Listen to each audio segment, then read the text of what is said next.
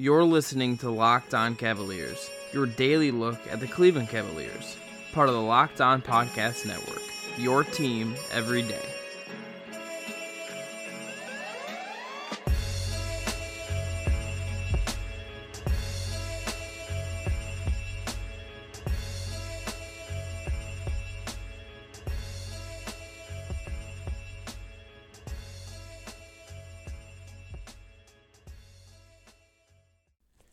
Hello and welcome to the Locked On Cavaliers podcast, your daily look at the Cleveland Cavaliers from the Locked On Podcast Network, the number one daily local sports podcast network.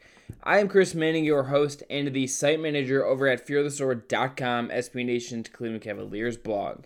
If you aren't already, you can find this podcast on Apple Podcasts, Stitcher, Spotify, Megaphone, or wherever else you listen to podcasts. A five star review, especially on Apple Podcast, is the best way to support the show. And you can find the show on Twitter and Facebook at Locked On Cavs. And you can find me on Twitter and Facebook at CWM Rights. On today's show, we're going to go through what we learned from Monday's practice, talk through three things to watch for in Tuesday night's Cavs Celtics game, and then we're going to finish with the weekly check in on one Cedi Osman, who will not play on Tuesday. Starting with practice, no Cedi, uh, according to Larry Drew, because of his ankle injury that he suffered against the Mavericks. If you missed that game, if you missed the show, if you missed any of the news or blurbs written about that, Cedi sprained his ankle in the first half, left the game, and did not come back. This is not a total surprise.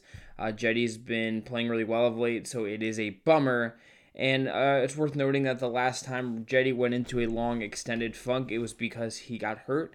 Again, we don't know how serious this is. We don't know when he's going to be back. We don't know, you know, if he's going to play Friday in DC or Saturday in Indiana or whatever. But it sucks that he's going to miss any more time due to an injury that seemed to just kind of happen um, randomly as he was going to put up a basket. Larry Drew also said that he hopes Kevin Love plays before the All Star break, but that Kevin Love will not play on Tuesday this does line up with what Drew had to say on Saturday prior to Cavs Mavericks when he was asked a similar question about Kevin Love. As we head into the show's next segment, you will hear what Drew had to say about Love verbatim. I would guess that Kevin Love actually does play before the All Star break, which was the goal all along. I think they're going to be cautious. There's no need to rush him back. There's no need to get Kevin Love on the court a minute before he's absolutely ready to play. One note about the recovery process here, according to Drew, is that Kevin Love does does not need to go back to New York and get a checkup um, and get fully cleared by his doctor in New York. Of course, as you likely know, Love had his surgery at a hospital in New York. Uh, that doctor has been part of his rehab plan, been working with the Cavs athletic training staff and medical team to make sure he is recovering as he should. That specialist um, is kind of led that care, but now that he's been back in Cleveland, further away from surgery, which was in, was in November, Love is basically kind of does not have to go back to get any more checkups. He has had at least one checkup that we know about. I would guess more, but it seems like he's beyond having to go back there. Maybe he'll get something in the off season or whatever, but for now, um, he's okay. And I do think the way you are going to find out Kevin Love plays is he's going to talk at shoot around the day he plays, and that's how we're going to know. So if unexpectedly Friday, Kevin Love talks at shoot around in DC, that's maybe a signal that he's going to play. In other injury news, David Nwaba will play again on Tuesday after he returned on Saturday. Um, Alec Burks will play despite being the likeliest player to be dealt. There's no other injuries on the roster right now for the Cavs, so they're they're getting a little bit healthier. Still no word on when Tristan will be back, um, and otherwise, aside from Love and aside from Cedi, they're getting healthier. Um, you know, it's it's a bummer for them that every time they seem to get someone healthy, someone else does get hurt, but they are at least making some progress, and getting Nwaba back is a big deal and right now, um, I think we have to see and take things as a wait and see approach as far as the roster changing. You know, I this is a tough time of year for any team, for any player, for anyone that um, is involved in this business and, and is on the team side especially. It's a really just wait and see thing. Anyone could get traded at any time, basically, and you have to see um, how things are going to shake out, how things are going to react. You know, Larry Drew could, you know, have to you know, pull someone out tomorrow and at the right before the tip, and, because of a trade that that has happened, that has happened with the Cavs in the past. Um, so it is kind of awkward right now. You know, Larry Drew seems like he needs a break from all of it. He's answered very similar questions, I think, uh, very professionally in being asked, you know, why he you know what it's like to be a coach right now, just sort of stuff that we you know the answer to already. But um, obviously, it makes sense to ask it. But he is kind of giving the same answer every time. An uneventful overall Monday practice. Kevin Love was the last one on the court for what it's worth shooting, um, as he's been doing of late, and um, they are kind of getting some stuff in and I think working on some stuff that you've seen in games that has worked of late. But um, a very uneventful practice. Jordan Clarkson was the other player to talk. Didn't say a whole bunch. You will hear him later in the show, but uh, now you're going to hear Larry Drew talking about Kevin Love, and then we're going to be back with a look at Cavs Celtics. So stay tuned for more Locked On Cavaliers on this Tuesday, February 5th.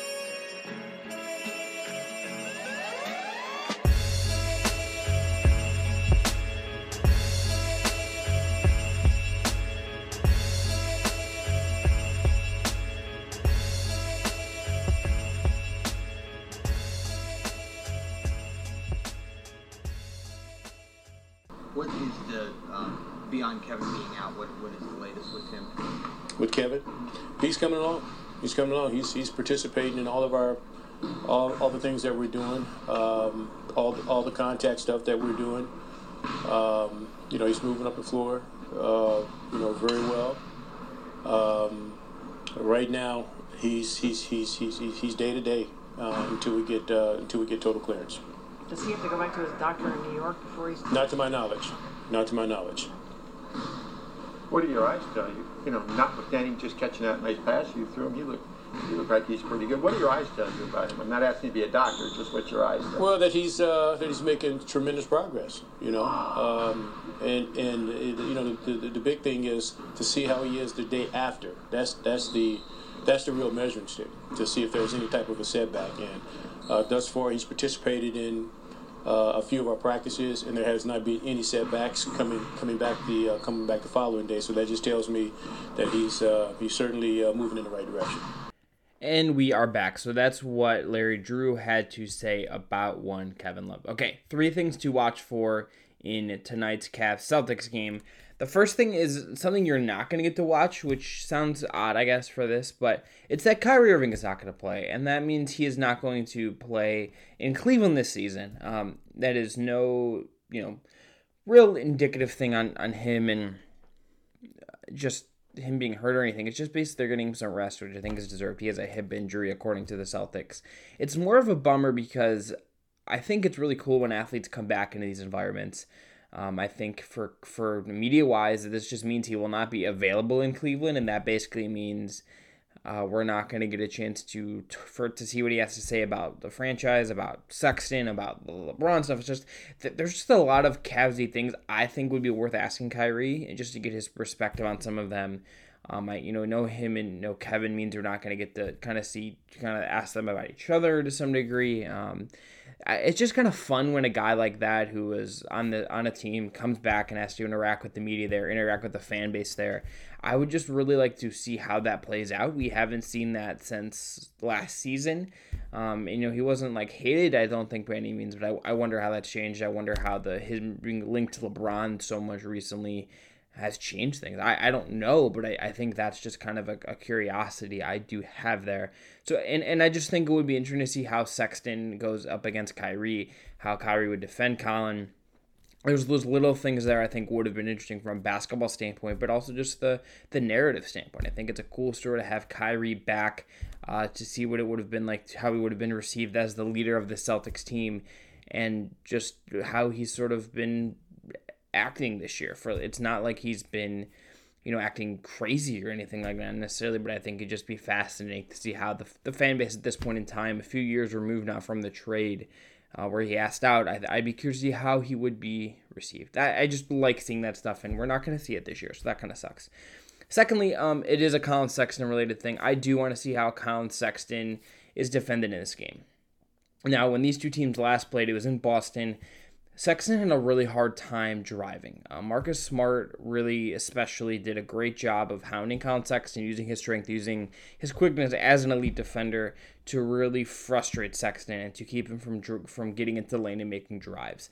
Terry Rozier did a, a good job as well, but Boston's overall roster and their defensive structure and the type of guys they have that they can throw on Sexton and that they can switch and throw on Sexton really will throw him for fits and I want to see how Collin adapts to this. You know, do they run? Uh, do does he play more of ball and maybe do some cutting, a la what Jordan Clarkson's done?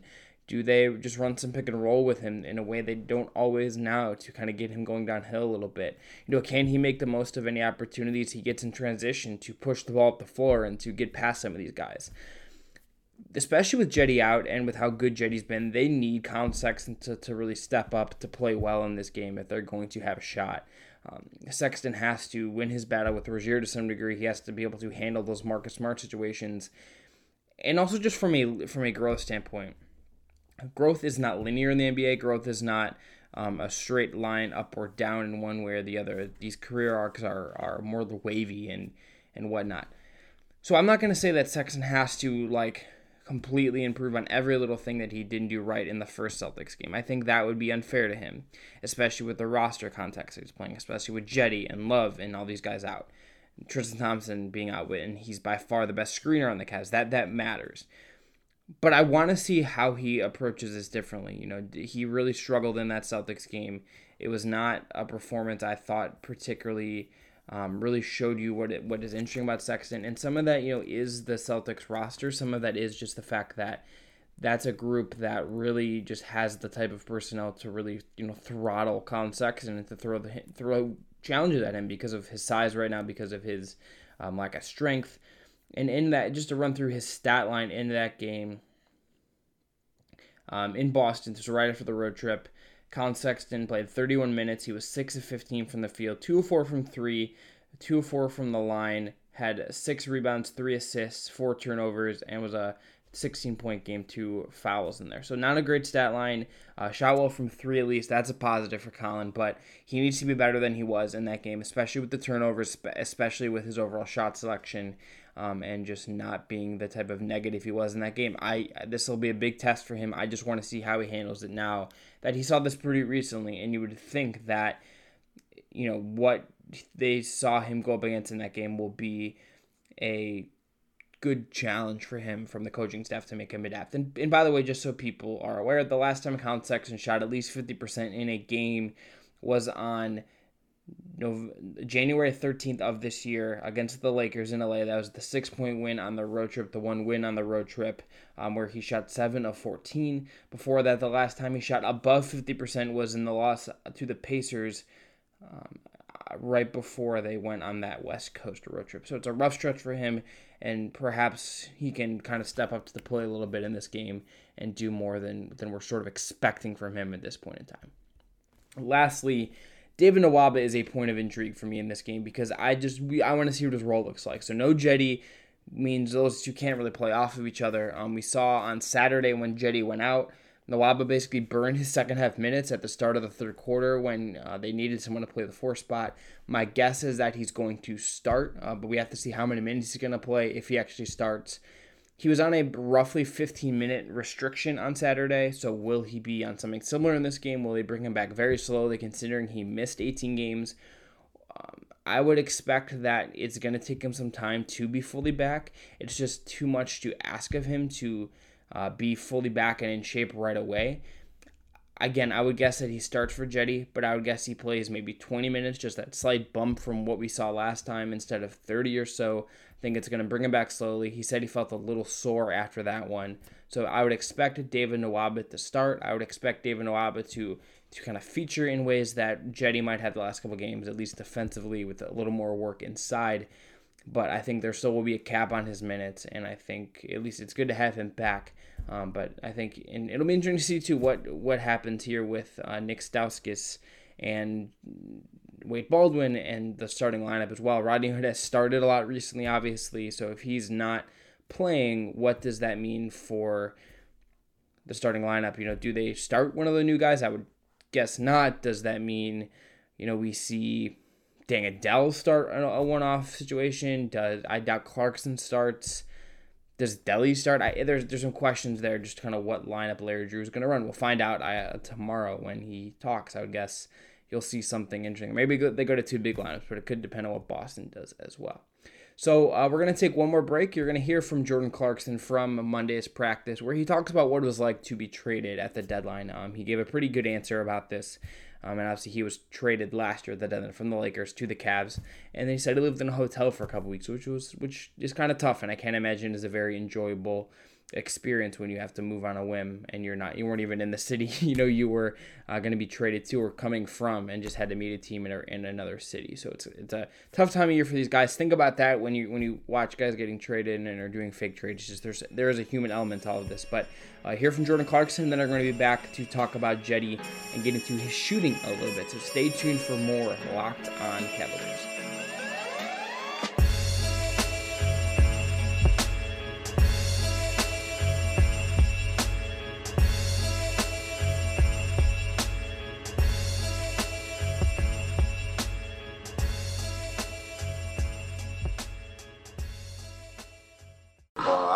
get settled till like two months in. Like I said, we was on the road, then we was on, then we, I think we went on All Star break, if I'll be correct. Uh, so I was still gathering all my stuff during that time and got here, stayed in the hotel uh, for a little while, then finally found a place. Then I had to, you know, rent furniture, get all that stuff, TVs, and you know, kind of just make it happen. So it took about two months. I really didn't get settled till we was maybe second round of the playoffs. I had all my stuff. So, you know, that's when I got comfortable. okay, we are back. There was Jordan Clarkson. Uh, so last segment of today's show. Cedi Osman, our weekly check-in on the Cavs Turkish swingman. So prior to his injury on Saturday, I really thought that Cedi was settling into a groove. He's turning that proverbial corner to some degree. I think over the last eight to 10 games or so, that sample size, he's really taken on a bigger role. He's looked more assertive, he looked more comfortable. And I think the area that that's most shown up in is in his shooting. What I think has been the most interesting about this, and the it's the biggest factor, in my opinion, in Cedi really maximizing what he can be as a player, is that it is his shooting. It is what he's going to be as a three point shooter specifically he's not suddenly become Turkish Kyle Korver or anything like that overnight, but he looks more comfortable. He looks less rushed, and I think it's especially true when he's been a catch and shoot three point shooter. So here's the breakdown on on the different types of threes. According this is from NBA.com backslash stats. So for the year, Cedi is taking 3.4 attempts per game on catch and shoot threes. He's shooting 31.6% on those catch and shoot threes. That's not great. Interestingly, on 1.3 pull up attempts per game on the year, he's shooting 32.3%.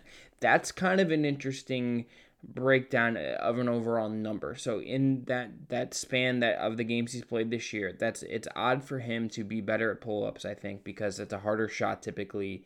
Um, a lot of times he's rushing those shots, but he's made a decent of them, and that's something that he did do at the Turkish national team. So it's a shot he likes to take to some degree, but.